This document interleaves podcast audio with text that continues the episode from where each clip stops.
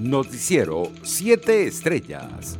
Una compleja madeja societaria en paraísos fiscales para adquirir inmuebles en Cartagena de Indias en Colombia, Madrid y Miami y desviar 15 millones de dólares a Suiza, Luxemburgo y Dominica elaboró el viceministro de Energía del gobierno del expresidente Hugo Chávez, Javier Alvarado, según una investigación publicada este viernes por el diario El País de España. El funcionario, que hasta 2010 fue director de la Corporación Eléctrica Nacional Corpoelec de Venezuela, hizo estas inversiones con los fondos que obtuvo de Petróleos de Venezuela, según la policía de Andorra. Por su parte, la Superintendencia de Instituciones del Sector Bancario hizo una advertencia a los bancos del país al recordarles que no pueden otorgar créditos en divisas ni ofrecer productos financieros en dólares sin autorización previa. Se prohíbe a las instituciones bancarias otorgar créditos en moneda extranjera con los recursos obtenidos a través de la captación que resulte de los depósitos del público en moneda extranjera o cualquier otra modalidad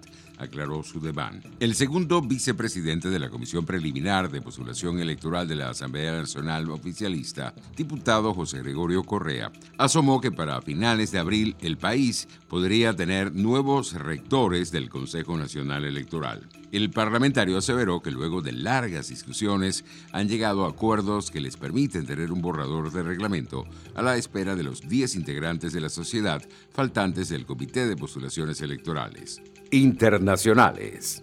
El presidente de Estados Unidos, Joe Biden, se propone revisar la política de su país hacia Cuba, tal y como lo confirmó la secretaria de prensa de la Casa Blanca, Jane Psaki. Nuestra política sobre Cuba estará comandada por dos principios. El primero, el apoyo a la democracia y los derechos humanos, que será el eje. Y el segundo es que los estadounidenses de origen cubano son los mejores embajadores de la libertad en Cuba, dijo Psaki. Por su parte, Bolivia recibió este jueves el primer lote de 20.000 dosis de las vacunas rusas Sputnik 5 que servirán para inmunizar inicialmente al personal de salud que afronta la pandemia en primera línea. La dotación llegó pasadas las 5 y 20 de la tarde, hora local, al Aeropuerto Internacional El Alto, que también comparte la vecina ciudad de La Paz, a bordo de una aeronave de la Estatal Boliviana de Aviación desde Argentina. Una jueza de garantías dictó prisión preventiva del líder opositor de Paraguay, Efraín Alegre, ex rival del actual presidente Mario Abdo Benítez, en las elecciones generales de 2018, informaron fuentes judiciales este jueves. Alegre fue imputado por la Fiscalía por una factura presuntamente falsa en la compra de combustible que figuró en la rendición de gastos de campaña de su partido en dichos comicios. La jueza de garantías, Cintia Lovera, ordenó su remisión a la cárcel Tacumbú, la principal del país, localizada a unas 15 cuadras del centro de la capital. Economía. El presidente de Argentina, Alberto Fernández, lanzó un mensaje de advertencia al Fondo Monetario Internacional con quien negocia una refinanciación de la deuda de 44 mil billones de dólares, al asegurar que no hay más lugar para los ajustes irresponsables durante su participación en el Foro Económico de Davos. Los recortes perjudican la credibilidad tanto de quien tiene que cumplirlo como de quienes otorgan asistencias irreales. Los precios internacionales del crudo caían levemente en horas de la mañana. El WTI de referencia en Estados Unidos se cotizaba en 52 dólares con 16 centavos el barril, mientras el Brent de referencia en Europa se ubicaba en 55 dólares con 52 centavos. Deportes.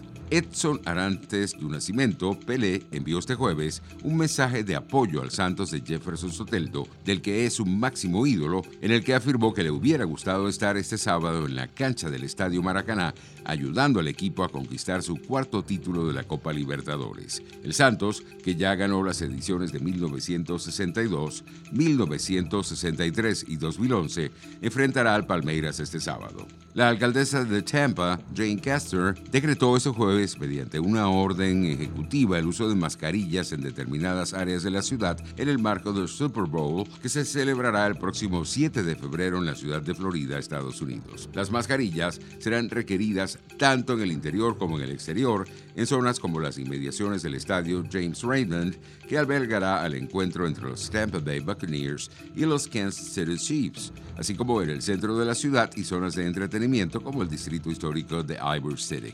Noticiero 7 Estrellas.